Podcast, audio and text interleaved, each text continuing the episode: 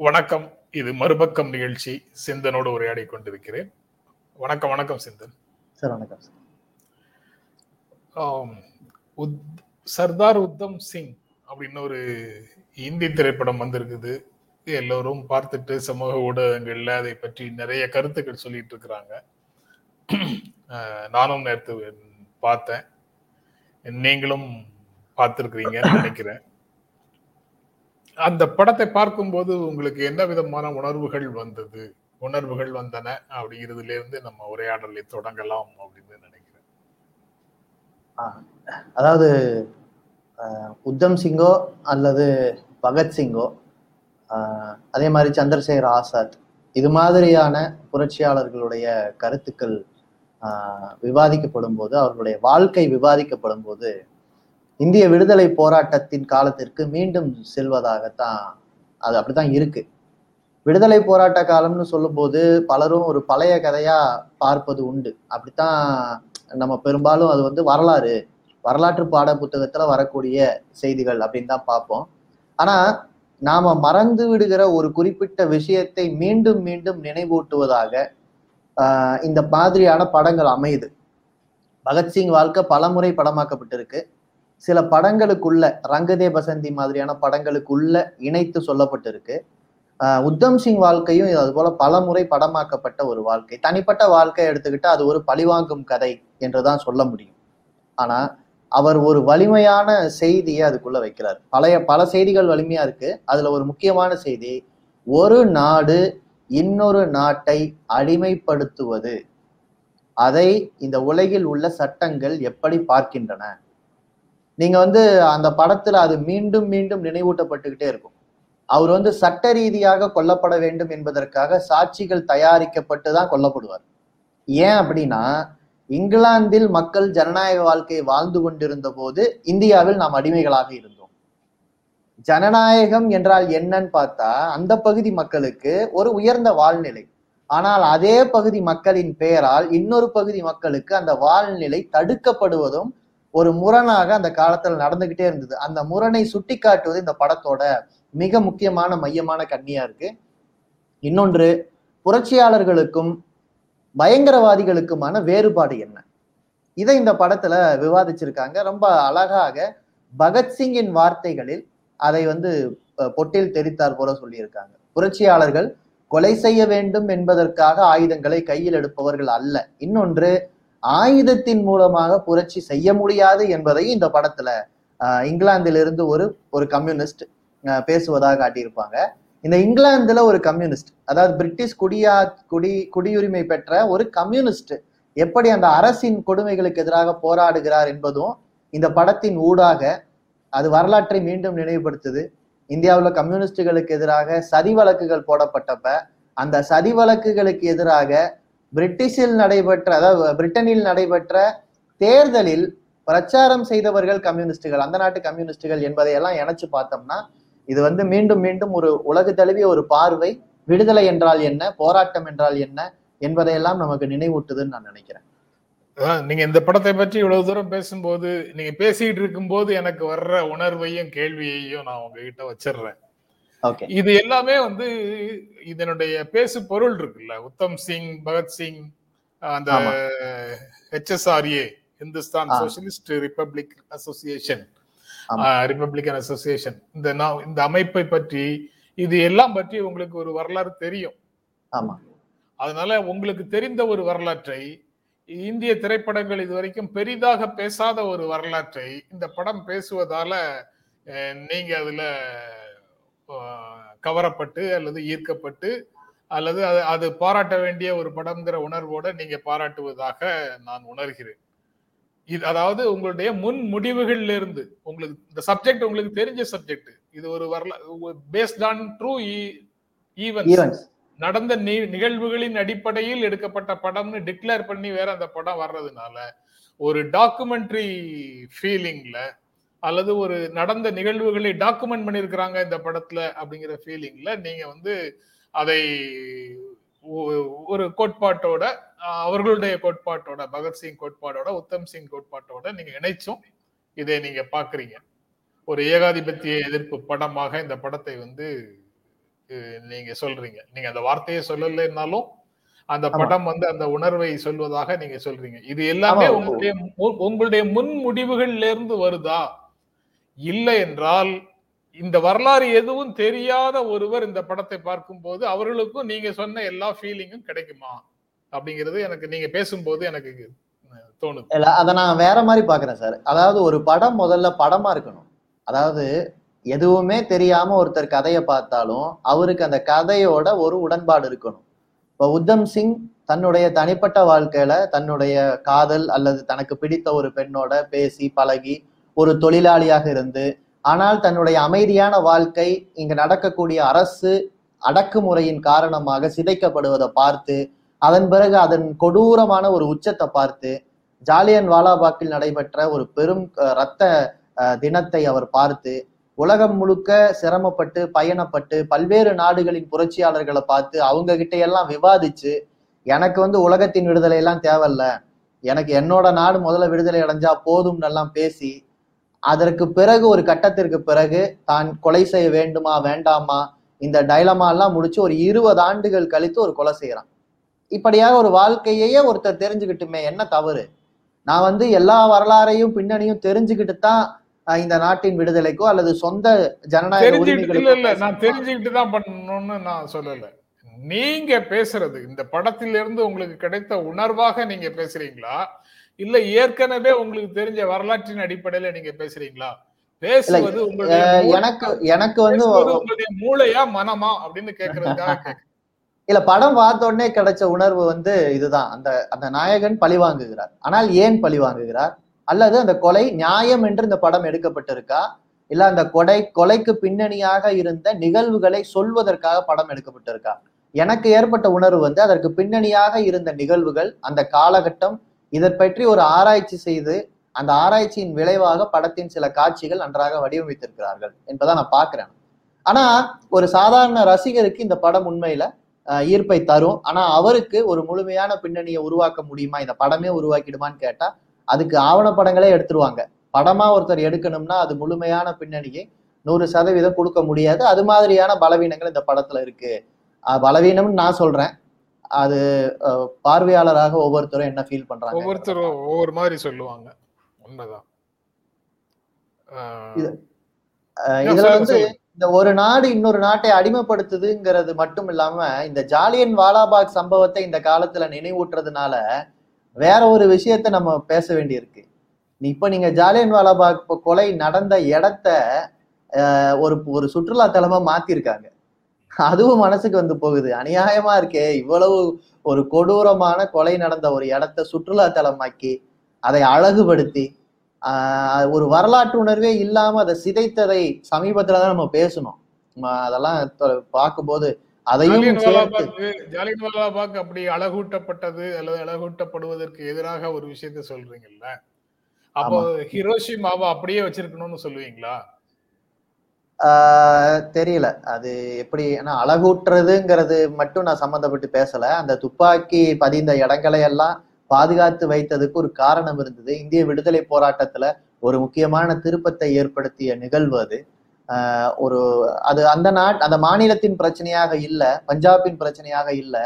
அது இந்த நாடு முழுவதும் ஒரு கிளர்ச்சியை ஏற்படுத்திய ஒரு மிக முக்கியமான நிகழ்வாக இருந்தது. ஆனால் நீங்கள் சொன்ன மாதிரி ஹிரோசிமா அது ஒரு உலக வரலாற்றில் ஒரு கரும்புள்ளி அது. அது அதையும் அப்படியே வச்சிருக்கணுமான்னு எனக்கு தெரியலை. ஏன்னா அது வந்து ஒரு கொடூரமான கதிர்வீச்சு பாதிப்புகள் நிறைந்த ஒரு பகுதியா அதை அப்படியே வச்சிருக்க முடியும்னு தோணலை. ஆனால் அது ரெண்டும் ஒப்பிடத்தகுந்ததா நான் பார்க்கல. இருந்தாலும் இங்கே நடந்ததுங்கிறதுக்கு பின்னால அதை அதனுடைய அதை ஒரு சுற்றுலாத்தலமாக சுருக்குகிற ஒரு போக்கு இருந்ததுன்னு பார்க்குறேன். சுற்றுலா தலமாக சுருக்கு சுருக்குறாங்கன்னு சொல்றீங்க. அந்த இடம் எப்படி சுற்றுலா தலம் ஆகுது?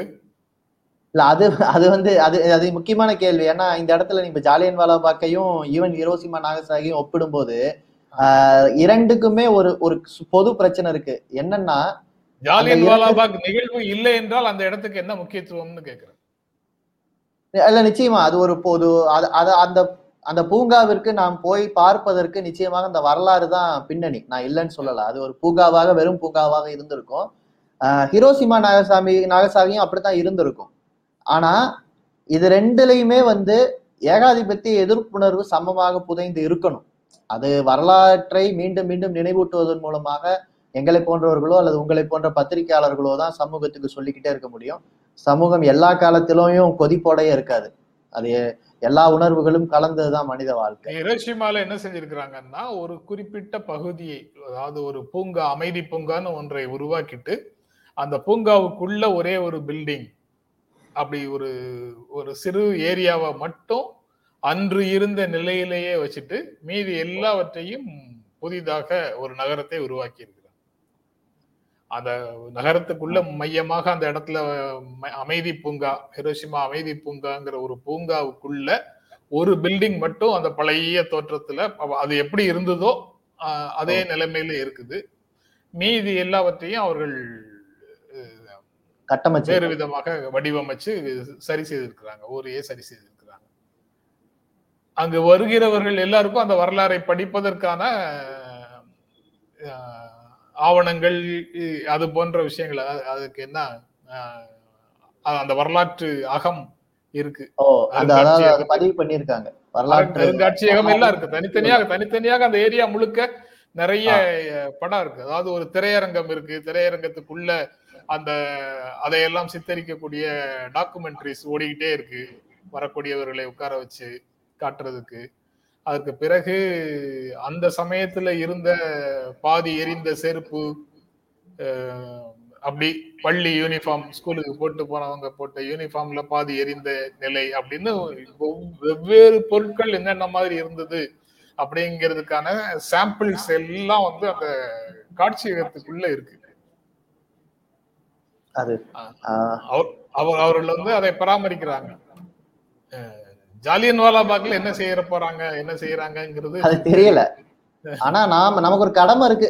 இது போன்ற இடங்களை பாதுகாக்கிறதன் மூலமாக அந்த உணர்வை அந்த வரலாற்றில் நமக்கு கிடைத்த படிப்பினைகளை நாம் இந்த மக்களுக்கு கடத்தி கொண்டே இருக்க வேண்டும். மீண்டும் மீண்டும் வரலாறு திரும்ப நடக்கணுங்கிற அவசியம் இல்லை. அப்படி நடக்கக்கூடாது இல்லையா? அந்த கடமையும் சேர்ந்து இது போன்ற வரலாறை பேசுவதில் இருக்கு. இப்ப இந்த படமே பேசப்படணும்னு நினைக்கிறதுக்கு முக்கியமான காரணம் அதுதான். உலகத்துல நாடுகள் நாடுகளை அடிமையாகி இருந்திருக்கிறது. மனிதர்கள் மனிதர்களை அடிமையாக்கும் சுரண்டல் இன்றைக்கும் தொடர்கிறது. இதுக்கெல்லாம் முடிவு கட்டணுங்கிற பகத்சிங் போன்ற புரட்சியாளர்கள் இந்த நாட்டை வெளிப்படைய செய்வது என்பது ஒரு முழு விடுதலைக்காக என்பதை நினைவூட்ட வேண்டியிருக்கு. அதெல்லாம் இந்த படத்துல செய்யறாங்கங்கிறது ரொம்ப முக்கியமானது. என்னன்னா இதுல இன்னொரு விஷயம் இந்த படம் வந்து அமேசான்ல மட்டும்தான் வெளியாகி இருக்கு இது. பார்ப்பதற்கு எல்லோராலும் சாத்தியம் இல்லாத ஒரு இடத்துல இருக்கு. நீங்க வந்து நான் இதை வந்து அப்படி நீங்க சொல்ற மாதிரி நான் பார்க்கல. எல்லாராலும் பார்க்கக்கூடிய திரைப்பட திரையரங்கங்கள்ல போட்டா எல்லாரும் பாத்துற பாத்துற முடியுமா? அங்கு டிக்கெட் ஃபேரு அது இதெல்லாம் எப்படி? அது கரெக்டு சிலரால நுழைய முடியாத ஒரு இடம்னா நான் வந்து இப்ப டிஜிட்டல் டிவைட் போய் இதுக்கு ஒரு ஸ்மார்ட் போன் வாங்கணும் இணையதள வசதி இருக்கணும் அதுல ஒரு அக்கவுண்ட் வச்சிருக்கணுங்கிற இந்த கட்டாயங்கள் இருக்குல்ல. அது போல திரையரங்கங்கள் இல்ல. பணம் மட்டுமே தடைன்னு சொன்னா அது வேற. பணத்தை தாண்டி வேறு சில தடைகள் இருக்கு அடிப்படை கட்டமைப்பு வசதிகள்ங்கிறத நான் பாக்குறேன். இதே இதே படத்தை வந்து நீங்க வந்து ஒரு சிறி சிறிது இடைவெளி விட்டு நீங்க வந்து எல்லா இடங்கள்லயும் திரையிட முடியும். ஆக்டிவிஸ்டுகளால திரையிட முடியும். இப்போதும் கூட நம்ம அதை பற்றி பேசுவது முறையல்ல அப்படிங்கறத தவிர இப்போதும் கூட அதை வந்து இல்ல தெரியாது. இப்ப அமேசான்லயே வந்து டிஜிட்டல் டிவைடுல இந்த பக்கத்துல இருப்பவர்களால அந்த பக்கத்துல இருக்கக்கூடியவர்களுக்கு இந்த படத்தை கா- பார்க்க செய்ய வைக்க முடியும். முடிய முடியும். அதுதான். அது வந்து நம்ம என்னன்னா சட்ட ரீதியாகவோ சட்ட விரோதமாகவோ அதை செய்ய வேண்டி இருக்குங்கிறது தான் இப்ப இருக்கிற கட்டாயம். அதுல வந்து இன்னொரு பிரச்சனை என்னன்னா அந்த கட்டண உயர்வுங்கிறது இப்பதான் சமீபத்துல இப்ப அமேசானுடைய கட்டணம் உயரப்போகுது நெட்ஃபிளிக்ஸோட கட்டணம் உயரப்போகுதுங்கிறதும் வந்திருக்கு. நல்ல படங்கள் வருது. ஆனா அதை பெரும்பாலும் ஏதாவது ஆக்டிவிஸ்டுகள் தான் சுமந்து கொண்டு போய் இன்னொரு பக்கம் கொடுக்க வேண்டி இருக்குங்கிறது தான் யதார்த்தம். அது ஏதோ ஒரு விதத்துல சட்ட ரீதியாகவோ அல்லது சட்ட வரம்புகளை மீறியோ அதை செய்ய வேண்டி இருக்குங்கிறது தான் இங்க இருக்கிற பிரச்சனை. இது போன்ற படங்களுக்கு பின்னால அதாவது இந்த படங்கள் எடுக்கப்பட்டும் கூட அது ஒரு பெரும்பகுதி மக்களுக்கு போகுமா அப்படிங்கிறதுல இருக்கிற கவலை இதுலதான் வருது ஒ- ஒருவேளை இது ஓடிடில ரிலீஸ் ஆனதுனாலதான் ரிலீஸ் ஆயிருக்குது. சிபிஎஃப்சிக்கு போயிருந்தா ரிலீஸே ஆயிருக்காது. அப்படி இருக்கும்போது OTT is better than CBFC அப்படின்னு ஒரு வாதத்தை ஒரு வாதத்தை அதாவது உங்களுக்கு வந்து ஓடிடி அவர்ஷன் இருக்குல்ல அதுல இருந்து நீங்க பேசுறீங்க. அப்படின்னு நான் புரிஞ்சுக்கிறேன். சிபிஎஃப்சி படமே வெ- வெளியில வெளிவர விட மாட்டாங்க. ஓ இது இப்ப வெளியில வந்திருக்குது பாதி பேர் பார்த்திருக்கிறாங்க. அப்படிங்கிற அளவுல ஓடிடி வந்து ப்ரோக்ரசிவ் அப்படின்னு நான் டெமோக்ராட்டிக் அப்படின்னு நான் நினைக்கிறேன். அதுக்கு என்ன பதில் சொல்றீங்க? இல்ல இப்ப நீங்க சொல்றது வந்து அரசுடைய தணிக்கைக்கும் தனியார் நிறுவனத்துடைய கட்டமைப்புக்கும் இடையிலான ஒப்பீடு. நான் இரண்டுக்கும் இரண்டிலும் ஒரு ஒரு படம் தப்பிச்சு வெளியில வரணும்னு தான் நான் பாக்குறேன். வெளியில வரணும்னா மக்கள் பார்வைக்கு வரணும். அதற்கு இன்னும் கூடுதலான தலையீடுகள் ஒரு இந்த இந்த துறைகள்ல தேவைப்படுது. அது அரசு செய்யற தலையீடா இருக்க முடியாது. அதுதான் நமக்கு சிபிஎஃப்சி உதாரணம் இருக்கு. அப்ப இது வேற என்ன விதமான தலையீடாக இருக்கும்னா மக்களிடம் ஒரு குறைந்த கட்டணத்துல சினிமா பார்ப்பதற்கான உரிமை. நீங்க வந்து என்னைக்குமே உரிமை குரல்கள்ங்கிறது சந்தையை தீர்மானிச்சிருக்கு. அப்ப அந்த சந்தையில இது ஒரு விவாத பொருளாக இருக்கணும். குறைந்த கட்டணத்துல அனைவருக்கும் கொண்டு போய் சேர்ப்பதும் ஒரு கட்டாயமான கடமை என்று நாம் உருவாக்க வேண்டியிருக்குன்னு பாக்குறேன். அது எப்படிப்பட்ட தலையீடு? அரசே ஓடிடியை உருவாக்கணுங்கிறது ஒரு ஆர்குமெண்ட் அப்பவும் கூட மற்ற நிறுவனங்கள் இருக்கும்.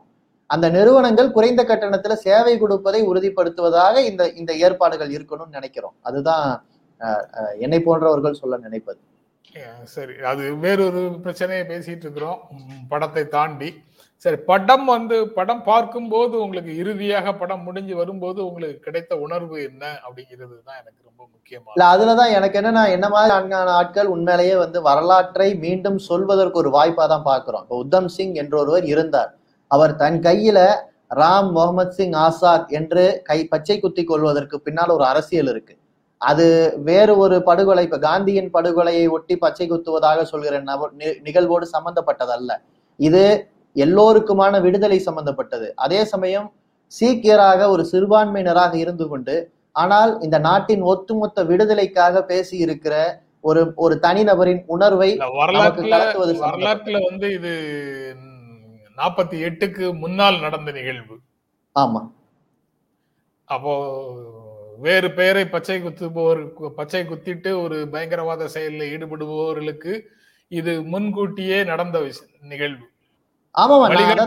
வழிகாட்டுதலாக இருந்த நிகழ்வு கூட வழிகாட்டுதல்னு சொல்றதை விடவும் இந்திய விடுதலை போராட்டத்தில் அந்த போராட்டத்தில் பங்கேற்ற ஒரு பகுதி இதை செஞ்சிருக்குங்கிறத பார்க்கணும்.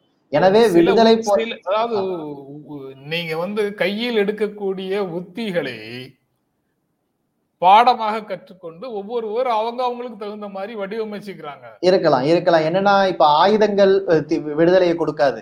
ஆயுதத்தை ஏந்துகிறவர்கள் கையில் இருக்கக்கூடிய கருத்துக்கள் தான் விடுதலையை கொடுக்கும். எனவே கருத்துக்கள் தான் முதன்மையானது ஆயுதங்கள் அல்ல. எனவே நிகழ்வுகளை போற்றுவதல்ல அவருடைய நோக்கத்தை போற்றுவதுன்னு தான் நான் பாக்குறேன் இந்த ஒரு இருபது ஆண்டு காலம் தன்னுடைய கோபத்தை ஒரு ஒருங்கமைத்து ஆனால் அதை வெளிப்படுத்த வேண்டும் என்று சொல்லும்போது கூட அவர் வந்து ஒரு தனிப்பட்ட நபருடைய கொலையை மையப்படுத்தி இவரை கொல்லணுங்கிறதுக்காக நான் போல மாறாக அவர் கொண்டிருந்த கருத்து எனக்கு எதிரானதாக இருக்கிறதுன்னு அவர் பேசியிருக்காரு. அந்த கொலை நியாயமா இல்லையான்னு நம்ம இன்னைக்கு விவாதிக்கல. ஆனால் உத்தம் சிங் என்பவர் நினைவூட்டப்படுவதற்கு காரணம் ஜெனரல் ஓ டயரும் அந்த கவர்னராக இருந்த டயரும் தான். கவர்னராக இருந்த ஒருவர் என்ன நியாயத்தை திரும்ப திரும்ப சொல்லிக்கிட்டு இருந்தாருங்கிறது பிரிட்டிஷ் பிரிட்டிஷில் அதாவது அந்த பிரிட்டன்ல வாழ்ந்த ஜனநாயகத்தை நம்புகிற மக்களை சில கருத்துக்கள் ஏமாற்றி கொண்டிருந்தன. அந்த கருத்துல மிக முக்கியமான கருத்து தான் இந்தியர்களுக்கு தங்களை ஆளத் தெரியாது என்பது. அதை இந்த படம் உடைத்து பேசுகிறது அப்படி அல்ல என்பதையும் சேர்த்து நாம் இதுல பார்க்கலாம்னு நினைக்கிறேன். ஒரு திரைப்படமாக ஒரு திரைப்படமாக ஒரு எடுக்கப்பட்ட ஒரு படத்தினுடைய கதை அப்படி இருந்திருக்கலாம் இப்படி இருந்திருக்கலாம் அப்படின்னு பலர் விமர்சனம் செய்வாங்க. நான் அந்த மாதிரி. விமர்சனத்தை நான் ஏற்கிறது இல்லை நானும் வந்து அப்படி பேசுவதும் இல்லை. அதுக்கப்புறம் ட்ரீட்மெண்ட் கதையெல்லாம் அவர் கதை. அவர் கதையை அவர் தான் எடுக்க முடியும். ஆனா எப்படி ட்ரீட் பண்ணியிருக்கலாம் அப்படின்னு வல்லுனர்கள் அஹ், சொல்வது போல. பலர் வந்து சொல்லுவாங்க. கதை திரைக்கதை எப்படி இருந்திருக்கணும்? அது அந்த அந்த சீன்ல அது இருந்தது எவ்வளவு மோசமானது? அது அது பிரதிநிதித்துவப்படுத்துகின்ற அரசியல் நுண் அரசியல் அப்படின்னு அப்படி விமர்சனம் செய்வாங்க.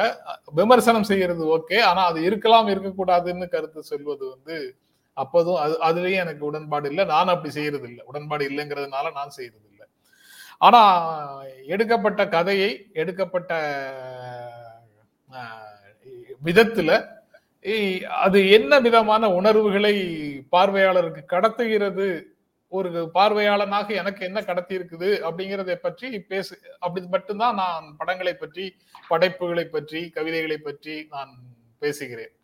அந்த அடி அந்த- எல்லையை அப்படி மட்டும்தான் பேச முடியும். இப்ப நான் வந்து ஒரு ஒரு அரசியல் செயல்பாட்டாளர்னு இருந்துகிட்டு நான் வானத்துக்கு கீழ் இருக்கிற எல்லாத்த பத்தியும் கருத்து சொல்றது கூட பரவாயில்ல. இப்படித்தான் இருந்திருக்கணும் வழிகாட்டுறதுங்கிறது சரியா இருக்க முடியாது. இன்னொன்னு பார்வையாளர்கள் விமர்சிப்பதற்கென்று ஒரு எல்லை இருக்கு. நாம் அதில் அதை அதை நுகர்கிறவர்கள். அது உணர்வு சார்ந்துதான் அதை பேச முடியும். மாறாக அது அது இப்படி சமைச்சிருக்கலாம். இப்படி படைச்சிருக்கலாம்னு சொல்லக்கூடிய அளவிற்கு நாம் அதில் தேர்ந்தோ அல்லது அந்த அந்த துறையின் நுணுக்கங்களோ நம்மால அப்படி சொல்ல முடியாது. அந்த துறையின் சிக்கல்கள் என்ன. கலை கொள்கையாக நீங்க சொல்றீங்களா எல்லாருக்கும்? இல்ல என்னோட கொள்கை அப்படித்தான் இருந்திருக்கு. நான் பெரும்பாலும் ஆனா என்னன்னா அந்த படம் ஏற்படுத்துகிற உணர்வு சார்ந்து நாம் அதை அதை பேசித்தான் ஆகணும். அது அது உரையாடலாக இருக்கணும். அது வருதா வரலையாங்கிறதா சம்மந்தப்பட்டதா இருக்கக்கூடாது. எல்லோருக்குமே அது பொருந்தும். ஏன்னா திரைத்துறையை போய் நெருங்கும் போது அது ஒரு இண்டஸ்ட்ரி அதை பல்வேறு சக்திகள் கட்டுப்படுத்துது. அதற்கு உட்பட்டு எது தப்பி பிழைத்து வருதோ அதுதான் வருதுங்கிறது நமக்கு தெரியுது.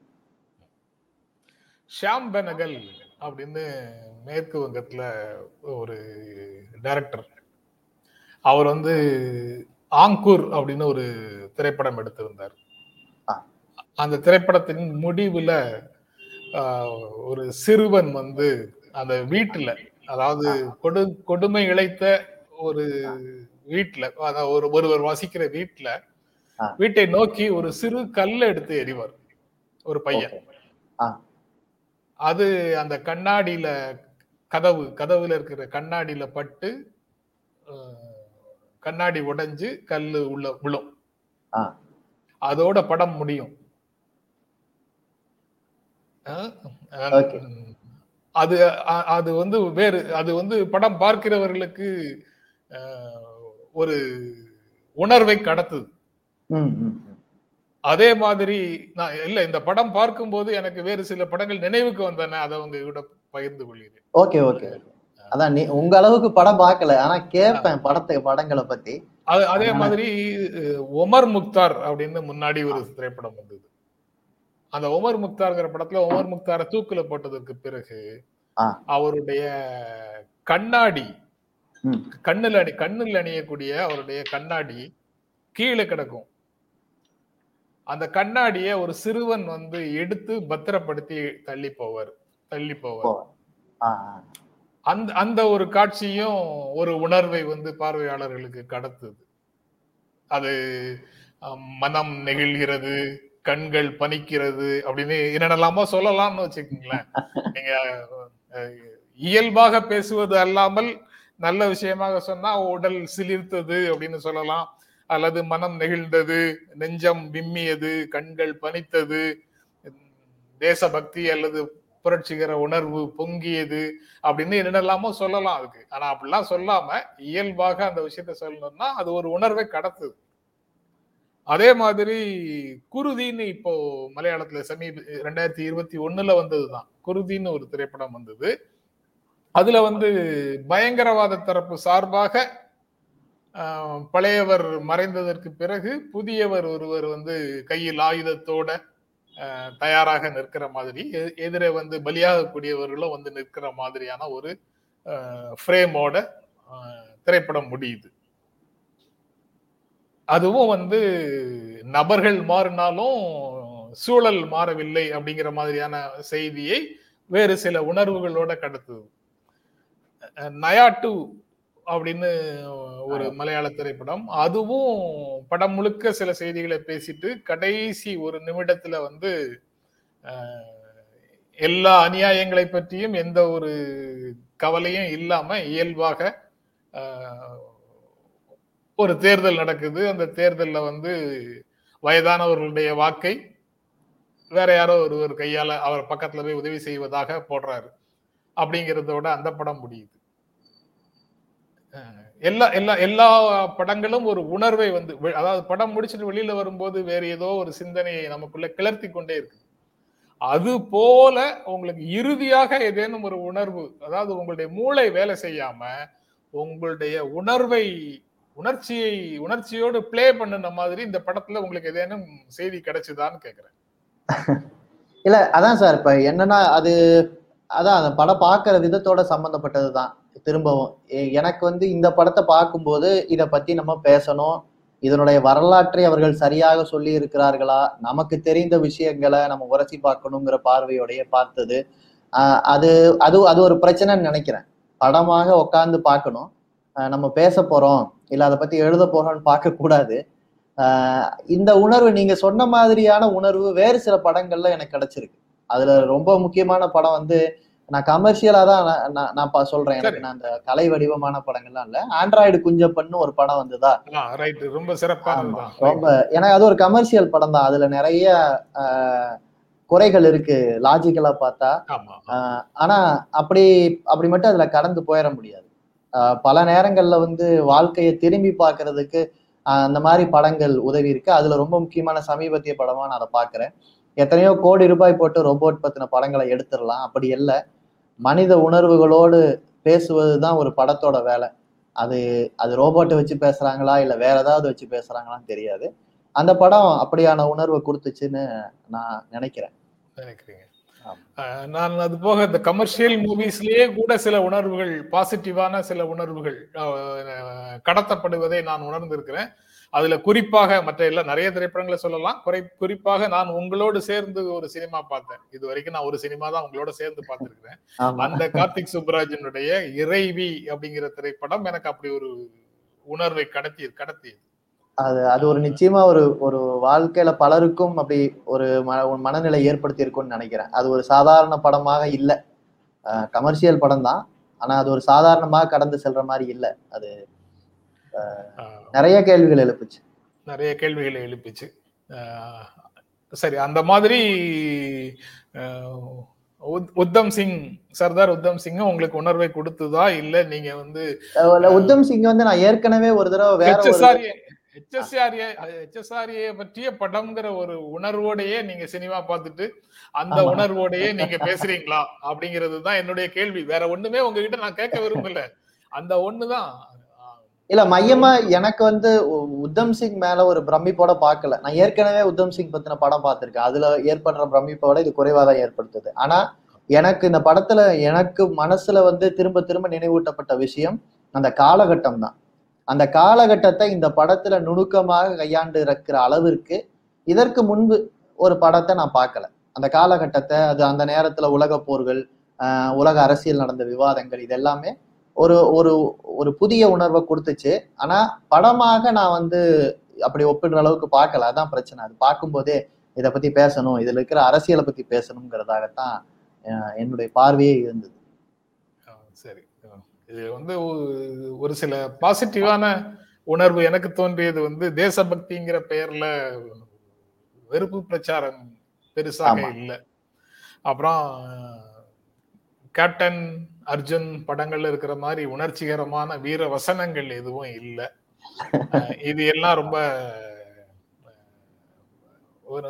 ஆறுதல் தரக்கூடிய விதத்துல இருக்குது ஒரு ட்ரீட்மெண்ட் வந்து ஒரு மாதிரி அமைதியான ட்ரீட்மெண்ட் வந்து ரொம்ப நல்லா இருந்தது அந்த வகையில படம் வந்து பரவாயில்லை.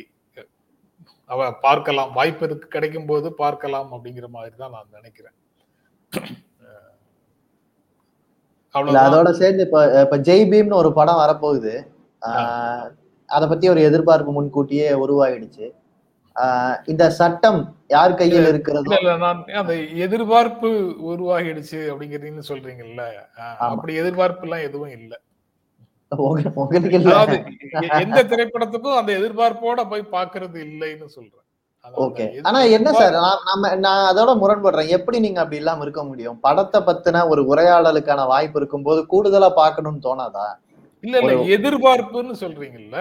ஆஹ் இல்ல நல்லா இருக்குமா அப்படிங்க. அதாவது ஒரு படத்தினுடைய பெயர் அல்லது அந்த பட படத்தினுடைய உள்ளடக்கம் அல்லது படத்துல இருக்கக்கூடிய சில வசனங்கள் அல்லது படத்துல இருக்கக்கூடிய சில காட்சிகள் இதுல வந்து ஆன்னு கிளர்ச்சி அடைவது அடையிற மனநிலை இல்லைன்னு சொல்றேன் ஆஹ் அத முழுமையாக பார்க்கிற வரைக்கும் முழுமையாக பார்க்கிற வரைக்கும் இடையிலேயே ஆகா ஓஹோன்னு அதை பற்றி கிளர்ச்சி அடைகிற மனநிலை இல்லை.